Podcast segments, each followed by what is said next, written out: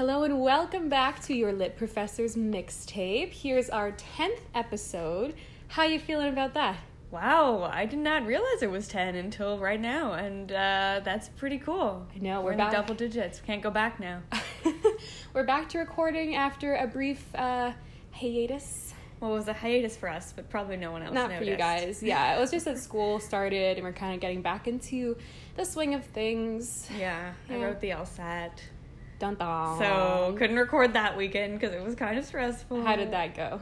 We don't talk about it. We're It not going to talk about it. Don't It was ask. a blur. Yeah. It was a blur. Well, Yeah. That's right. Anyway, this is an episode that I have been excited about from the start. from the very, very beginning. This is like Can confirm. when I even even before we started a podcast, I was thinking I would love to write an essay on this topic. Hmm. So I'm glad that we can kind of almost record a verbal essay on That's it. exactly what we're doing. That's what we're doing, Yeah. right? So we're talking about Beyonce today. We're gonna talk a little bit about her and you know her personality, her public image persona, how we personally feel about her, what music we like of hers. Then we're gonna go deep into Lemonade. We're gonna focus on that album specifically and the accompanied like visual film portion. Exactly. Yeah. yeah. The film that aired on HBO and then is now available for purchase on Tidal and iTunes. and I iTunes. think, oh yeah. yes, that's I right. You can it on purchase it on iTunes. Yeah. But if you have Tidal, you can probably watch it. Right. Still don't know anyone who has Tidal. I don't either. I don't either. Everyone's on Spotify. I know. Does anyone have Tidal? Like, if you have Tidal, know. can you let us know? Yeah. I'm, I'm know, just like, curious. what it's about. Yeah. Yeah, anyway. Okay. um, and then we're going to introduce a little bit of theory. We're going to go into that. Yeah, that's what we do. That's what we do here. You know, Yeah. we love our theory. So, before we start, you know, diving into her album, let's talk a little bit about Beyonce. Beyonce the person. Yeah. Yeah. You know, I was asking myself, like, what is the trajectory of Beyonce's rise? Because I realized it felt to me like she had literally always been around. I actually can't remember a time in my life without Beyonce, which is weird. I'm not even, I'm not the biggest Beyonce fan, just like to put it out there. I think she's great, but I was never super into her music. But I realized that it's just like she has literally always been in my life. She spanned decades. Yeah. Yeah. Like, I mean, first with Destiny's Child. And then when she yeah. went solo and stuff like that. I remember as a kid, my mom, like, bursting into my room Saturday mornings, being like, it's time to clean! Wake up! And with Destiny's Child playing in the background, because that was, like, her cleaning music. So iconic. so I've got, I've got that, uh, you know, association. Yep. with Destiny's Child. But, um, great stuff. I was thinking, I was thinking about Beyonce's most, like, iconic moments Okay, yeah. things that came to mind was like her maternity picture that she posted Well, on Instagram. Yeah. I, I, It's one of the most liked pictures of all time. of all time. I think there's like what, how many million? Like 13 million likes on that Like, picture. yeah, something wild like, that. It's unbelievable. Um, recently, her Coachella performance. Yeah. People started calling it Beychella Yeah. because there's no way anyone could top her performance. Um, even like back to the time where Kanye interrupted Taylor Swift, that infamous moment, by saying Beyonce had the best music video of all time. Yeah. You know? There's there's just something about Beyonce where she is like trans like she transcends all other stars for some reason. Yeah. Even if you're not like a huge fan, I think you would say like, yeah, Beyonce is like at a whole nother level. She can do no wrong. Yeah. It seems. Exactly, I agree. And to the point where she's she's able to drop albums without advertising them, without giving us any kind of, you know, release date Mhm. or even notion that she's working on music. They just come up out of the blue. Yeah. Like she did that with her self-titled album, and then she did that with Lemonade. Where were you April 23rd, 2016? I actually remember that's uh, like, I remember being in residence and like Me it having dropped Yeah. and and then being like I need to watch this right now and then going back to my room and like watching it on my computer like that's so weird. I, there's very few things that I remember. Yeah. And actually one of the other things I remember like that specifically music wise is when the telephone music video came out Oh and I watched it like at 7 a.m. when it had came when it came out which for me was like a Lady Gaga thing, but Beyonce was in that as well. That's so, true. Yeah. That's true. I do. I do remember watching it in my dorm room when it Yeah, Lemonade? out. Yeah. my first thought was, oh, I got. I better buy it. I'm gonna go buy it. And Yeah, so I and you bought did. it on iTunes. It was amazing. I know. How much did that cost you? oh, I think with the film it was twenty bucks. Yeah. It's like album and movie. Well, worth it. Worth Right? it. Worth it. So let's dive into Lemonade a bit further. Okay. It's an album, but it's accompanied by a short film. I think she's called it a visual album, yeah. right? Yeah, I mean, short film is kind. It's kind of hard to characterize it as that because it, it is an hour in length. Mm-hmm. It was shown on HBO. I mean, I guess you could call it. I guess it's a short film in some ways, but it's so much more than that. Yeah, exactly. So the the album is basically a story about being cheated on by her husband, going through the affair emotionally, like processing it, and the album is divided up into 11 pieces Mhm. ranging from intuition to redemption. Right. So it's like, you know, her first inkling that something's wrong, going into um, her kind of accepting this obstacle in their marriage and overcoming it and coming out stronger than ever. Exactly. Yeah. What was your first reaction to the album? I mean, I thought it was really amazing. I had never, I, I had, I had never, and I still have not seen anything quite like that before. Like a visual album with songs, and um, it's interspersed with poetry, which uh, the poetry was actually written by Warsan Shire, Mhm. who's a London-based Somali poet. I, I thought it was Beyonce's own poetry at the time, but it's not. Yeah, I did at first too. Um, the music is her poetry. Yeah, exactly. you know? exactly. Yeah. It's it's really cool. It's beautiful. The songs are great. I had a very positive reaction. I was I was shocked. I thought it was mm, like amazing, brilliant. Wow, yeah. Just the visuals, it was one of the most visually appealing things I'd ever seen. Mhm. You know, some of this just really stuck with me. Some of the imagery. Like I I haven't seen I watched it first when it came out and then I watched it again to prepare for this episode, right? Right. And still the image that I had in my mind like throughout like however many years, past 2 years was that image of her in um, Love Drought when she's on the chair that's sitting yeah. you know what I'm talking about? Like she's like like vert no, she's horizontal like on the chair. Okay. No, I'm- no, not quite sure. you don't remember? The, the, the chair is like She's on the lying ground. on the chair. No, the chair is like on the ground on its Yeah. back, Yeah. and she's sitting on it as if it was upright. Oh, okay. So she's got her legs over the side, and Okay. she's Yes. like that. For some reason, stuck with me. And there's Okay. like flowers around her, and it's beautiful. And uh, oh, the imagery from Hold Up as well, when she Oh. opens the doors and the water. Absolutely. floods I'm gonna out. talk about that a little later. Yeah, we're gonna talk about. I want to talk about Hold Up, um, and the poetry as well. Yeah. amazing, just beautiful. totally. Like I, I was, I was floored. I think what surprised me actually the most as someone who wasn't super familiar with Beyonce to start was how artistic it was. hmm I don't think I, I didn't really think Beyonce could be that um, highbrow. You know, this isn't maybe the most accessible album if you consume it in the visual form. It's pretty obscure. You gotta like think about it and, and dig into it if you want to know, you know, what's going on completely apart from the Jay Z cheating thing, which sort of Mhm. seems obvious. But yeah, I did not. I didn't really think of. I just thought of Beyonce as your basic pop star. Yeah, yeah, I agree. I think it takes a real master to create something like this, like to have Yeah. such presence, such power, such artistic integrity and vision. You know, she is Exactly. a true artist, Yeah. and I think it's just amazing. Like this all relates back to womanhood, specifically Black womanhood, Mhm. motherhood, spirituality, just emotions, adultery, everything, right? Yeah, there's a lot going on. There's a lot exactly. going on, but it doesn't feel overwhelming to me. You know? No, no, it's not. I, I mean, I think it, it follows like a linear progression. It's, uh, yeah, it, it is coherent and it, it, it's, I mean, it's beautiful to watch. So if you just were to watch it for the sake of appreciating beauty, you could totally do that as well. Yeah. And I think it's kind of ironic that the title comes from the saying, you know, when life gives you lemons, you make lemonade, Mm, yeah. which seems so cliche to me. Yeah, It is such a cliche, and it's it's just for something so revolutionary. It feels odd, hmm doesn't it? I guess so. I hadn't, yeah. Like the, I mean, life gave her lemons, as in life gave her a cheating husband. Right. So she's gonna make the best, sweetest version of it. I mean, yes. Yeah. Yeah. We're gonna go deeper. Yeah, into we'll, we'll, we'll see. Yeah. Um, there's also the commentary on racism and uh, police brutality in there as well. Um, and it's interesting that she had people like Serena Williams. To- yeah, totally. And I'm, I, I have a comment on that for later. Do you? All right, for later. I, do do love me a good Serena Williams. Yeah, and sh- I mean, now two years after the album's release, you know, Serena Williams has been up to a lot.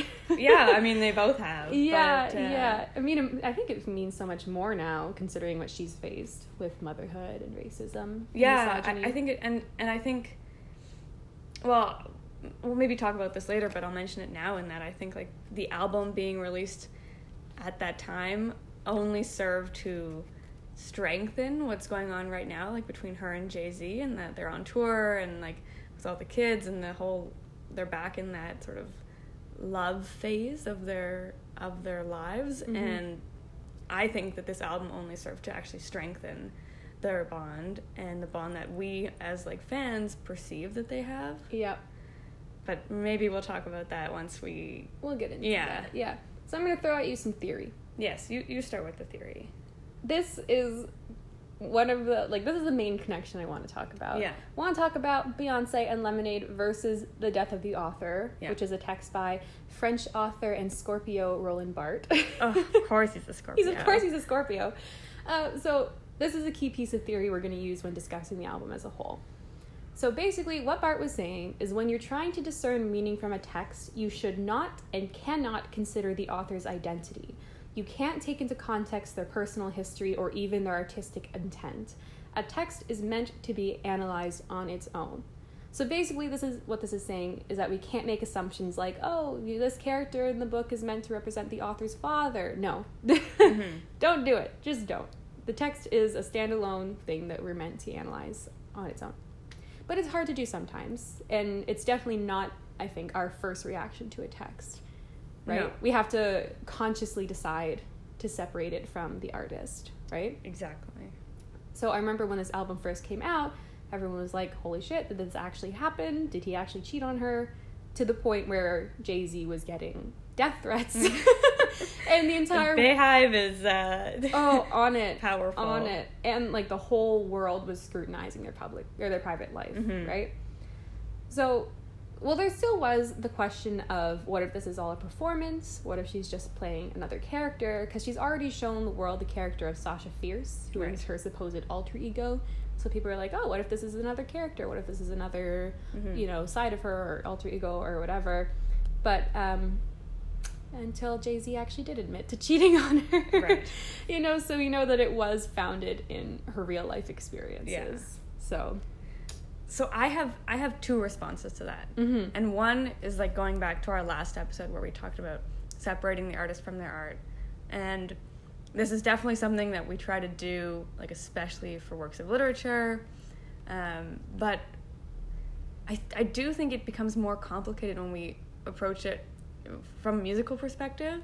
And like it's I think it's good to do it, like what we're gonna what we talked about right now, but also the artist is so deeply intertwined with their public persona and their public persona influences their music and they their music and they know that it does so that it becomes hard and perhaps even sometimes like not right to separate the artist from their art. Do you know what i'm saying? Yeah, yeah, so i think it, i think it can be good to approach like lemonade especially from both perspectives. Interesting. from an isolated perspective where we're saying like there's really no way we could ever know that if this is true or not. And even with jay-z admitting it like I, I, I don't know if i still if i buy that completely because that's their public personas. Yeah, i feel like um, you think he could be lying? I, I totally do. I think those are their public personas. I mean what better way to like shake up their fan base than to think like oh well they're gonna beyonce's fans are gonna hate that jay-z che- like che- cheated on her of course they think no man is good enough for beyonce because really no man is good enough for beyonce That's fair. but by breaking it and then rebuilding it it only becomes stronger i think like what a perfect marketing ploy Mm-hmm. because their whole narrative like when i was listening to their dis- like their combined discography it's all about like oh we're crazy in love. We're drunk in love. Mm. like it's just our love is so overwhelming and powerful. And when you break it it's completely shocking because they've been together for so long. Um, but really could they keep doing that like crazy in love drunk in love thing forever? It might get boring. So you shake it up you break it and then you rebuild it and it's like damn we come out like a completely new couple on the other end. It's risky though. How do you know it was worth the risk? Is the question. Because you're Beyonce. You can do no wrong. But uh, well, you could have like millions of people hating your husband. yeah. Is it worth it? I don't know. I, I mean, I just, I, I, we can never know. Yeah. But I think that's totally, I personally think it's totally plausible that they could have done that. It's interesting. I never thought. I wanted. I want to believe. I want to believe believe that it was real? Truth. Yeah. yeah, yeah. I don't want to believe that they're lying to us. Right. But then again, Beyonce is very, very controlling of her own public image. Right. She doesn't let anything slip through the cracks. Yeah. You know, she's very private, very. uh I don't know. She she. But then again, by releasing this album, she still has the control because she's doing it all in her own terms. She totally still has the control. Yeah, like she's producing it, she's editing it, she's directing it, she's Mhm. writing her music and her She's lyrics defining the narrative and the way people interpret for herself, this. Yeah. and she's profiting off of it. Yeah. immensely. And some people don't like that. I'm going to talk about that later. Yeah, as she says, the best revenge is your paper. Ooh. I, I mean, I like that. But also, Jay Z is profiting off of it because Yeah. she's putting it on his streaming service. right. Like, yeah, that, you got to question that. yeah. If you really were mad at some, like, you get revenge in some other way. Wow. I, you know, I don't know. I just, I'm a little skeptical It's interesting. that it's a completely genuine sort of artistic project. Yeah. Well, I have this quote from Pitchfork. From Oh, I their love, you know I, I love know you love Pitchfork. Pitchfork. Tell me. I think they gave this album a eight point five. It's pretty, very high. Very high, Pitchfork yeah. Actually, her self-titled Beyonce was eight point eight. Wow. Yeah, Damn. I know. Okay. I know. So Pitchfork says because nothing she does is an accident. Let's assume she understands that any song she puts her name on will be perceived as being about her very own public relationship. So what we think we know about her marriage after listening is the result of Beyonce wanting us to think that. Mm. So even- Exactly. yeah. Yeah. You've got to be a little skeptical. yep. Yeah. Yeah.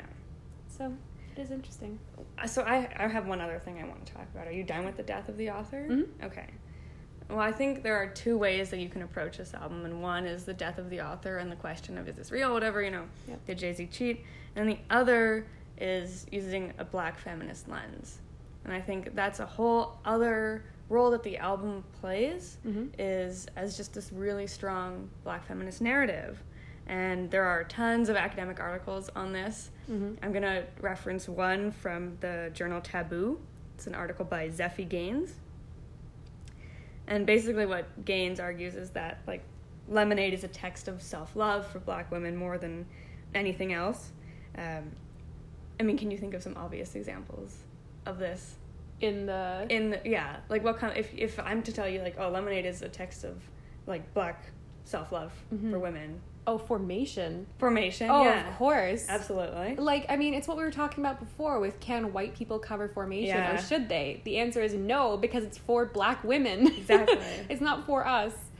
But uh, I mean, anywhere else throughout, like even like just oh, small things. freedom. Yeah. Of course, she's got. Uh, oh my gosh, all those beautiful women. Mhm. Um, and the ballet dancers and stuff like that, right? Actually, every background dancer she has There is a go. black woman. That's what I was. Yeah, exactly. Yeah, even like um in what's the what's the song? Oh gosh, uh, "Don't Hurt Yourself." Mhm. The drummer is a black woman, right? Like Yeah. in every aspect, you've got black women, and even in her Coachella performance, she made sure that all of her background dancers, you know, even all of her um, violinists and stuff like that, were black women. exactly. Yeah. There's two. I think there are two conspicuous absences in this visual album, Mhm. and one is an absence of men, Mm-hmm. generally speaking, and an absence of white women. Yep.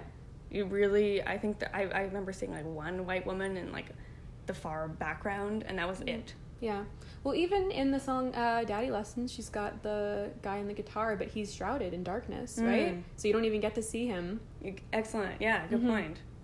So, I think I have I found this really interesting. What mentioned in the article was this really interesting four-part method for understanding how Black feminist art and activism connect, uh, contend with the intersection of race and gender. Ooh. So this was put forth by a sociologist named Patricia Hill Collins. Go, Patricia. Yeah, and I think all four aspects connect to Lemonade. So we can we can go through them. So one is a rebuttal of stereotypical depictions of black women. Hmm. You know, I when I think of that, I think of the recent comic that was made of Serena Williams after she lost at the U.S. Open. Mm-hmm. Um, stereotypical, extremely offensive. of course, you don't get that anywhere in Lemonade, Yeah. right? Yep. The second thing is that uh, this feminist art and activism engages and takes on systems of oppression. Mm. And we can talk about that after I say the, the second two. Okay. Third is the merging of activism and intellectualism, which is sort of like you could say all activism does this. Yep. And then fourth is asserting the beauty of black women's cultural heritage. Oh. And I think Lemonade does all of these. That's wonderful. Yeah. Yeah. Maybe we can talk about engaging and taking on systems of oppression Mhm. and then asserting the beauty of black women's cultural heritage heritage together. Yep. I think um, like slavery. Let's talk about slavery. Mhm. That's definitely in Lemonade. Mhm. Um, Well, I think the whole thing is shot in like the deep south, right? right. And she talks about being from Alabama and Texas, you know, Exactly, yeah. places that are known for being uh, racist and Totally. And a lot of the scenes are of like those manors um, Oh, the estates. yeah. Where, yeah, yeah, they're beautiful, but they were also like the sites of black enslavement Mhm. and just like extremely terrible things went down. yeah, at the plantations that's the word i'm looking for Mhm. but beyonce sort of like reclaims the space right by having it inhabited by black f- female bodies Mm-hmm. Yep. i think that's a really powerful um, visual Mhm. but it's also saying like we can reclaim this space and make it our own it's just like you reclaim language and through that you get power by you know certain words Yep. um, There's also the point where um, she has the mothers of I think Eric Garner, uh, Trayvon Martin, and Mike Brown Right. holding pictures of their sons who were killed by police. mhm. Their innocent sons, or not police, white people, let's say, yeah because Trayvon Martin Right, was shot by yeah. yeah. Yeah. So she's, in that way, she's confronting not only the past, but how the past has continued to have repercussions right to the modern day. Yeah. Um, and that's that's really powerful. Mm-hmm. This article that I was reading by Gaines had a really interesting thought about the opening scene. You know, where she's in the field, Yes. in the cornfield, uh, and um, Zane sort of calls this like a primordial scene, like the birth of of Black heritage in America. Um, and then when at the end of that song, when Beyonce jumps off the roof, Mhm. remember that? And you think she's gonna die. It's actually quite a scary scene, I think. And instead, she falls into water. I mean, as soon as you think of, and as soon as you've seen water, what do you what do you think of? Like, Birth. yeah, exactly. So in that way, you can sort of interpret it as a rebirth. Mm-hmm. Just leaving the cornfields that were the site of intense oppression and, and terrible things, and she's being reborn, and she's sort of rewriting the narrative. Even even like I was talking about before, the part where the doors open and the water spills out and hold up starts. It's Yeah. like almost like water breaking from a womb, Mm. you know, and she's emerging as you know reborn as a child, Totally, right? Totally. We can actually talk about Hold Up. I had a I would had love a thing. to. Yeah. Can I share my, mine? Just really brief. Sure, go I'll, for I'll it. share mine first. So it was um, basically you know that iconic yellow dress that Beyonce wears. Cavalli. yeah in this in this um, video this part of the video two scholars kamaria roberts and kenya downs have argued that that yellow dress is actually her portrayal of an african yoruba goddess named i think i'm pronouncing it i may probably wrong it's called Oshun Oh. yeah o-s-h-u-n who is a female goddess of sensuality love and fertility who is often shown in yellow and surrounded by water Wow. so in that way, Beyonce is is giving Black women this this heritage and this narrative, and saying like this is your history, and here it is, and like use this for strength and Mm-hmm. to define yourselves. I think that's, That's a really beautiful. cool connection. I would never have known that. No, it's amazing. That's amazing. And you see, the deeper we get into this, the more I'm like, holy shit, Beyonce is a visionary. Yeah, totally. you know, the more I learn about her, the more I kind of consider her art. I'm like, oh my gosh. Yeah. This is amazing. Amazing. Um, so I'm gonna get into Hold Up in a second. But first let's go let's take it back a little bit. What's your favorite song on the album? Oh, pray you catch me. Mine too. Really? Yeah. Aw. yes. I like that. I Yeah. like that it's a song that starts off the album. And I like that it starts on kind of the offbeat. You Mm. know, kind of like, huh, like oh yeah. it's not really on beat. It's just a little bit off. yeah. Right? It's like she's suspicious. There's just something off. Right? It's Good not detail. perfect, right? Mhm. And I like we know from the beginning that she's not ready to give up. She wants to be caught. She wants him to realize that she's still a sing and she still cares. Yeah. Right? That's what I think the point of Pray You Catch Me is. I think it's beautiful. It's just a gorgeous song. It is very beautiful. Synesthesia wise, it's a beautiful, beautiful purple color. Synesthesia which is, moment. which is my favorite color, purple. So Mm. like, just it's a gorgeous song Okay. in many aspects. Um, maybe another thing we can talk about uh, album artwork Mm. because I know it's something that we like to comment on. Yeah. Um, her face is hidden. Mm. You can only really kind of see her cornrows and uh, her fur jacket, Mm. which is interesting. It's a scene cut from uh, Don't Hurt Yourself, Okay. right, during Right. the filming of that.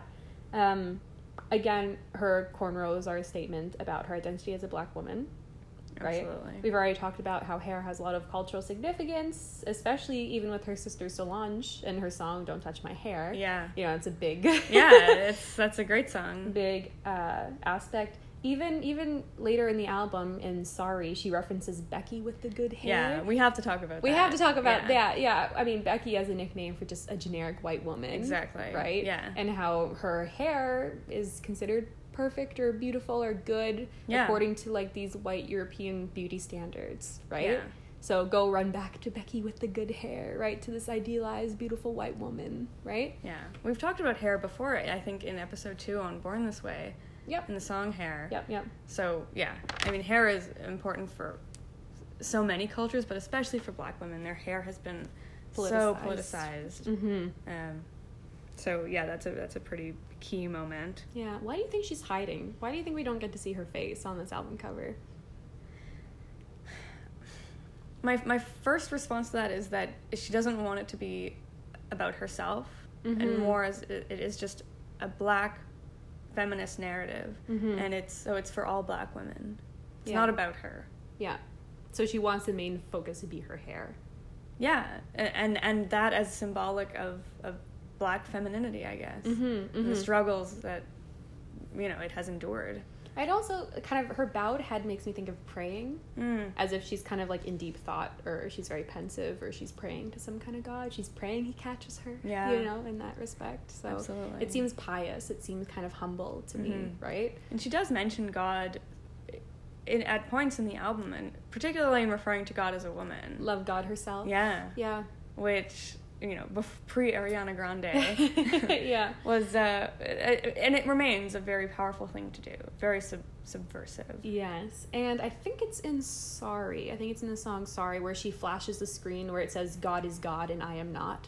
Yeah, you know which is also interesting because we do tend to hold celebrities up as gods Mhm. right so i think that's kind of a statement as you know she's kind of humbling herself again right i'm not god i'm not a god i'm a human yeah. right She's sort of moving the lens again away from herself and just towards either a higher power or or just uh, you know women in general, black Mhm. women in general. mm-hmm it's very interesting Yeah, let- let's let's talk about Sorry for a second. Actually, let's talk about Serena Williams in Sorry. And I talked about it a little bit before, but like, Mhm. um, I think Sorry is not only a song about like not needing Jay Z and just being like whatever Jay Z like middle finger up to Mhm. you, which I think you could interpret it as that, Mhm. but also as like I like she says I'm not sorry, right? Like that's the song is called Sorry. Mhm. What what it's actually about is being not sorry. right Um, and I think it's it's also about being not sorry for her body and for being a black female, and and maybe that's why she has Serena Williams in. That's what Gaines says is like, who who better to epitomize the struggles of of like owning your body as a black woman than Serena Williams, who has been weirdly criticized for having this incredible athletic female black female body. Mm-hmm. Like it's so people make fun of her for that or like critique wild. her you know, it's it's wild yeah. Yeah. So by including her in this music video like maybe beyonce is sort of saying like this is a beautiful black woman. Mhm. she's not sorry for who she is or how she looks.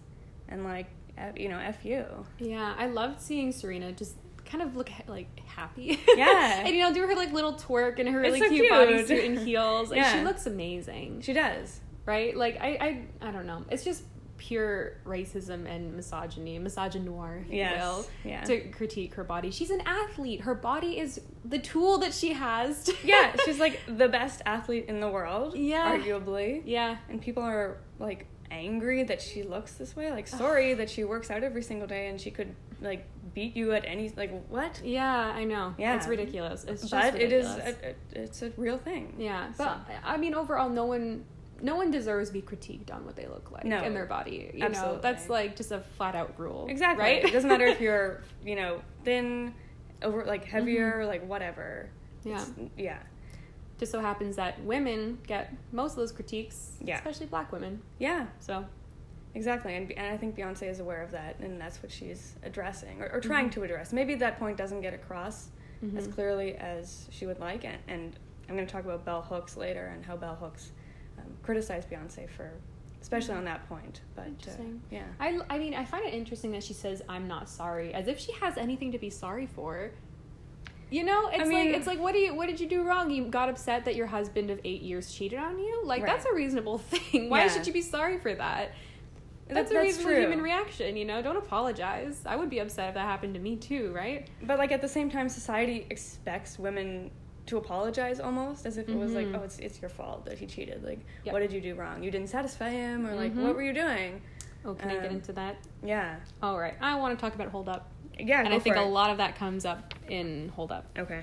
Um, first things first, the chorus was actually written by Ezra Koenig of Vampire Weekend. No way. Yes. Oh. He just did like a weird remix sample of the song Maps by the Yeah Yeah Yeahs. Okay. And if you hear that song, you're like, oh, well, it's obvious that. I actually didn't pick up on it first, and then one of my friends is like, oh, it's the Yeah Yeah Yeahs. And I'm like, it is. Holy, oh God, I didn't realize that. I don't know that song, but So, uh, Ezra Koenig remixed Maps, and then Beyonce remixed Ezra Koenig and gave them all writing credits. on well, good. song. That's the right thing to do. It is. This is. There's like twelve writers for the song. Um, and fun fact, uh, guess who else was a writer on this song? you. No, but you're close. Oh, who is like you, Lord? Not like me, Father John Misty. Oh, actually, oh, not was a writer John on this song. Why is this dude in every single episode? I'm getting sick of this dude. Damn, it clearly wants us to do an episode on him. Anyways. Oh man, he actually wrote my favorite line in this song, which is "What's worse, looking jealous or crazy." He wrote that? He wrote that line. Yeah. I love that because I feel like it shows how women are trapped and they're doomed to be defined by one or the other. Mm. You know, a girl gets cheated on and is going to end up being jealous or crazy, right? Like these are two boxes that women can fit in, right? And another thing I find interesting is that she uses the word looking jealous or crazy. What's worse, looking jealous or crazy, as in she's concerned with her image, right? Mm. And how she comes across to others, right? Is it worse if I look jealous or is it worse if I look crazy, right? Yes. So she's thinking about that. Um, another part that I really like is when she says, "I don't want to lose my pride, but I'm gonna fuck me up a bitch." like she's just she's Yeah. going for it, you Yeah. know. Whoa. so even with that, she's breaking out of this good housewife mold, you know, Mhm. like the image that we've that she's even built for herself throughout Beyonce, like her self-titled album throughout her career, right? And here she's not being jealous or crazy. She's being aggressive, you know, in her language and her, you know, thought process, stuff like that. she's working through her emotions, right? Like, Yeah. It's not jealous or crazy. It's just like the, it's like It's you know that's intuition to what was to redemption. She's Mhm. working through it. Mm-hmm. Yeah, Yeah. so I like that a lot. Um, the line following that is know that I keep it sexy, you know I keep it fun, Mm. Which uh, reminded me of the cool girl speech from Gone Girl by Gillian Flynn. Okay. Do you know that? The I don't know the speech now. Oh, all right. Background. We're gonna do some background. Okay, Gillian Flynn background, Gone Girl some, background. Some Gone Girl background. Yep. Uh, no spoilers. This movie is about a woman who attempts to frame uh, her husband for murder, for murdering her. for murdering her. Yeah. And she, at one point, um, runs away and she goes through this whole speech about being a cool girl and how men expect women to fit this mold of a cool girl and basically to mold themselves according to this man's interests and personality and stuff like that, right? Like you have to be a good reflection of your man, right? Mhm. And she's basically calling bullshit. This is she's like I'm so sick of being kept in this cool girl box, like constantly trying to achieve this, you know, cool girl image which is unachievable, right? And so she has this whole long speech that she goes through. This is it's amazing. you can find the clip on YouTube of her, uh, you know, interior monologue saying this. It's wild. But um, the part that I picked out for this is where she says, Cool girls are above all hot, hot and understanding. Cool girls never get angry. They only smile in a chagrined, loving manner and let their men do whatever they want. Mm. So when Beyonce says, you know, I kept it sexy, I kept it fun, she's trying to be the cool girl, right? She tried to be this cool girl for Jay Z. Mhm. She tried to be the perfect wife, this perfect woman, right? But not anymore because, you know, he's crossed the line with her and now she's allowing herself to grow into someone else. Right? She's not a cool girl anymore. or she is a cool girl, but she's like elevated cool Yeah. girl. She's, yes. She's her She's a true girl, cool girl now. She's defining like her own idea of cool girl. She's Yeah. not going by any man's definition of it, right? Yeah. So I thought I thought that was interesting. That you know, very good. she was saying like I was that perfect woman for you, and then you betrayed me, and you can't expect me to keep it together and forgive you, right? Mhm. She's like I'm gonna be aggressive, I'm gonna be crazy, I'm gonna be jealous. Like allow me to feel this, allow me to kind of feel this full spectrum Yeah. emotion. Absolutely. right? You know, when I first saw like the video and then there's the words that pop up like intuition, Mm-hmm. anger, whatever that it reminded me of like the seven stages of grief. Mm-hmm. and like how you actually you have to work through each stage before you can get over something and but it's like beyonce's personalized version of those seven stages Mhm. i think that's very self-aware Mm-hmm. like regardless of, of anything else what she's portraying is that it's okay to, to be in touch with your emotions and to feel your emotions and like that's natural and necessary even yeah. i liked that part No, I agree. um yeah that was a good analysis Thank you. Anything else you want to say about Hold Up? not about hold up no Okay. I had one thing to say about "Don't Hurt Yourself," Go for it. which is uh, there's a, a break in the song and there's this audio that comes on in, in the background and it's um, Malcolm X speaking and, and I just wanted to like reiterate what he says because I think it's sort of the epitome of the black feminist narrative in this and, and what he says is the most disrespected person in America is the black woman. The most unprotected person in America is the black woman. The most neglected person in America is the black woman. And I think just like that repetition, that rhetorical technique is what Beyonce is also trying to do, at least in part on this album, is black women need a feminist narrative and Beyonce is giving it to them and she's she's you know, she's trying to counteract this disrespect, this un, like this being not protected and this neglect that Malcolm X is articulating. Mm-hmm. I thought that was powerful. That is. Yeah. Actually, I think the most shocking moment in Lemonade is in that part of the video where she tosses off her wedding ring. Mm. She pulls it off and throws it at the camera. First time I saw it, I gasped. Oh man. You know, I, Yeah. that is just a statement in itself. It totally right? is. Without any words, it's like Yeah, yeah. I, I am like Jay Z. How do you come back from that? Yeah. You know, you have this, you have this image out there of your wife tossing off the ring she gave you and Mhm. throwing it at the camera.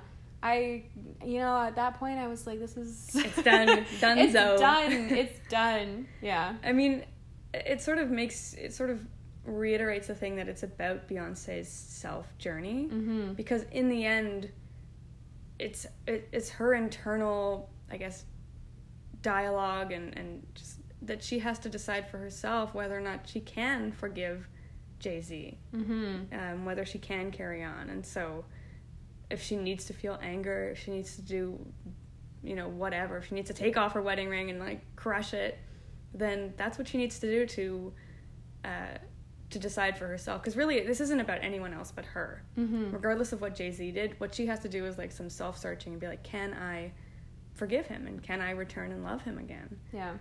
And I guess you know at the end she does decide that that is something she can do. But Mhm.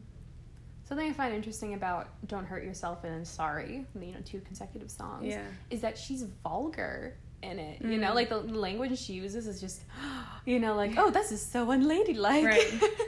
Which again, I think is her breaking out of her good housewife shell. You know, absolutely. of this image, her cool girl image, Yeah. right? She's saying, "Suck on my balls, balls." Yeah, Like- yeah, she is. You know, yeah, that's like whoa, whoa. I, you're like, well, Beyonce. I don't think I've ever heard you say that before. I know, yeah. I know. She went from oh, Drunk in Love to, Yeah. to this, right? It's a lot. It's a Yeah, it absolutely is. Mm-hmm.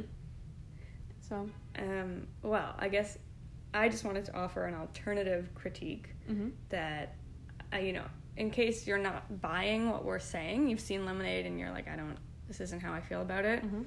You might be feeling how Bell Hooks was feeling after seeing Lemonade, and, and Bell Hooks is a very famous feminist, a black feminist, and she saw Lemonade and she did not like it. Wow. Yeah. Okay. In fact, um, she thought she has some very strong language. She she says she thinks Beyonce subscribes to fantasy feminism, um, which basically means that Beyonce is ignorant and naive to the difficulties that come with class, race, sex, um, and that you know, uh, so it's not really a true feminist narrative. Whether or not you agree with Bell Hooks is up to you, but I Mhm. just wanted to put that out there. Mm-hmm. She also says, and I'm going to quote here In such a simplified worldview, women gaining the freedom to be like men can be seen as powerful. But it is a false construction of power, as so many men, especially black men, do not possess actual power. And indeed, it is clear that black male cruelty and violence towards black women is a direct outcome of patriarchal exploitation and oppression.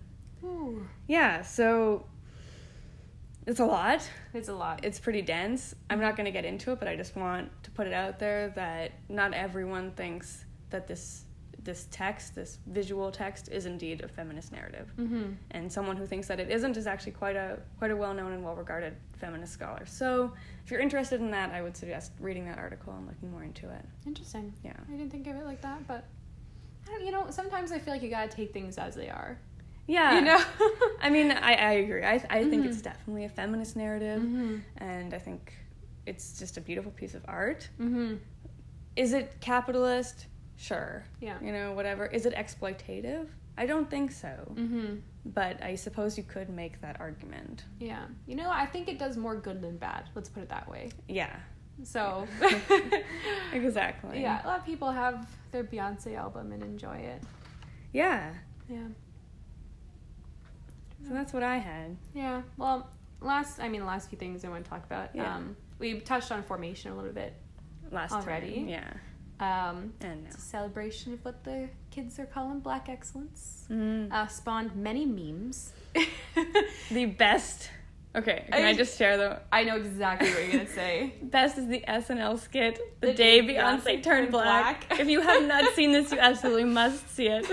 What if this song isn't for us? Did you know Beyonce is black? Yeah, I'm black too. No, what? no, you're not. No, you're not. Uh, so good. is Please watch it. Yeah. SNL, you outdid yourself with that one. Yeah. yeah. Yeah. And again, we are talking about white people covering formation and Ugh. how just ingenuine remind and me. gross that feels. Hot Right. sauce in my bags. I think this is the point at the album. It's interesting. This is the point where she finally dances. Like the Mm. whole album is choreographed, obviously, right? But this feels like dancing, you know? It's something that we know she's amazing at, right? But in all of this scenes, she's kind of like, you know, sorry, for Mhm. example, right? While Serena Williams is there breaking it down, she's sitting on the throne, Mm. right? Beyonce. And even, and for the same um, section, when she's sitting in the back of the bus and all the girls are dancing around her and she's kind of looking out the, the window, right?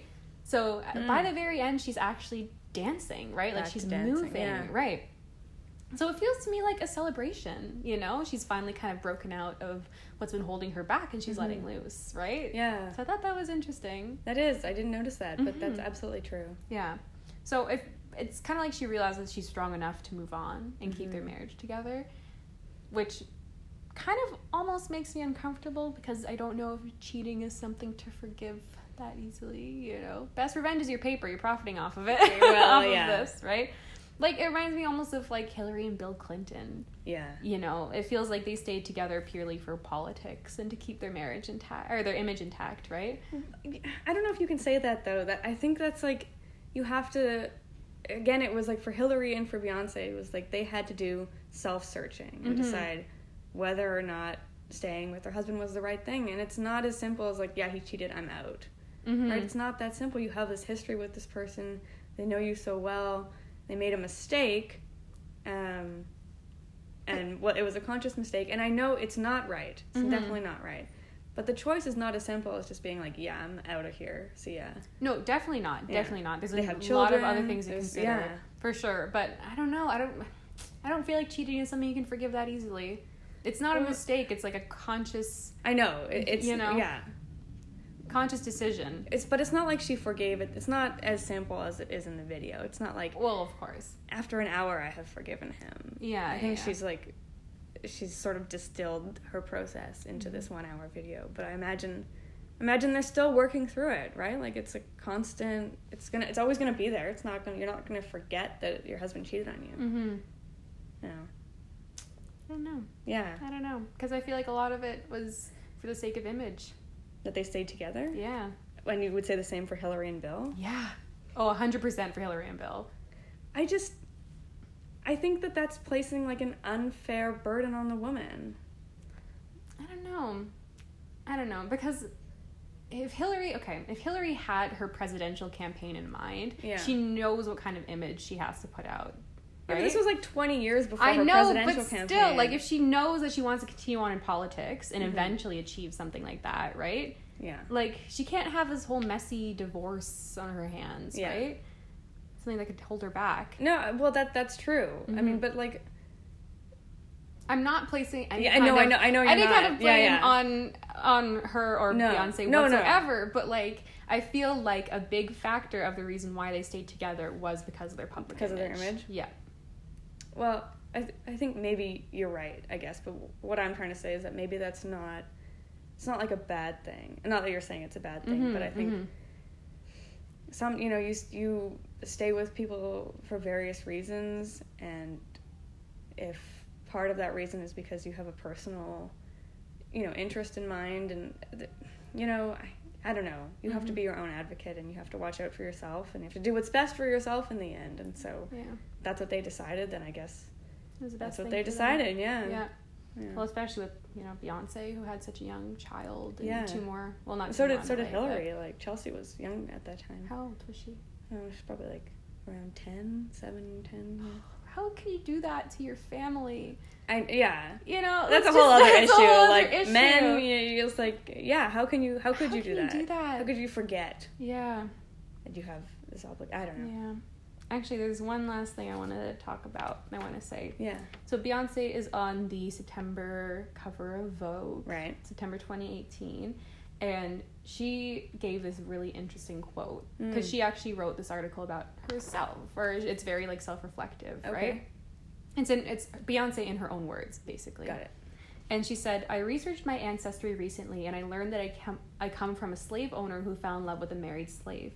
I had to process that revelation over time. I questioned what it meant and tried to put it into perspective.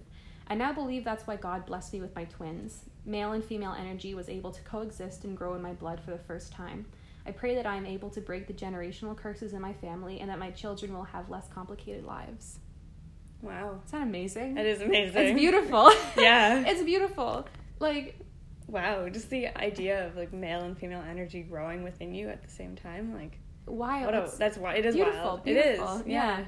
So I think that's a good place to kind of sum up and end off is to just Absolutely. talk about where Beyonce is now. You know, the fact that she's in a seemingly happy and introspective state, Mm-hmm. right? She's got Self-aware. very self-aware. She's kind of this new version of herself after giving birth to twins, Mm-hmm. right? She's still though still very controlling Mm. of her image, right? Yeah. she wrote this about herself, Right. right? So she knows how she wants to be perceived, Right. and she goes accordingly, right? Absolutely. So- keep that in mind as we move forward. As we move uh, forward, yeah, it's just so so beautiful, and that must be pretty conflicting to know that you know you have a slave owner in your Yeah. as part of your ancestry, right? As well as a slave. Totally. Well, and, and, and Bell Hooks in her like criticized or didn't criticize, but said Beyonce has privilege in being sort of lighter skinned, but at the same time, knowing that your heritage is like that uh, complicates it. It's a lot, yeah. yeah. So,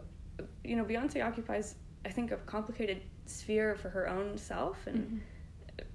it requires self awareness. I think to, to deal with those kinds of things. Mhm. It's a maturity I think that I didn't really appreciate about her before Yeah, before doing this research. yeah. So that's it on Beyonce, I think. That's it. Wow. I love, I truly, truly love her. I have a new appreciation after this research. Yeah. Actually, um, Ariana Grande's new album Sweetener came out uh, last month. And my favorite song on the album was written by Beyonce. Mm, Rem? Rem, Yeah. yeah, REM. R.E.M. It was supposed to be um, a demo on her self-titled album, and then she gave it to Ariana out of the goodness of her heart, I guess. Wow. So Beyonce's actually recorded a version of it, and you can find it on YouTube, and it's beautiful. Oh, it's out there. It is out there, Oh, yeah. wow. I mean, she never published it, but she Yeah. recorded it, yeah. It's gorgeous. Go listen to it. Excellent. And on that note, on that note, we will leave you. yes, please follow us on Facebook if you haven't yet. Like Yep. our page, Your Lit Yep. Professors Mixtape. That's it. and uh, subscribe on iTunes. We'll be back next week with a, or next two weeks. Yeah. Uh, Next fortnight. We'll be back with you within a fortnight for Yes. another exciting episode. Uh, goodbye. Bye.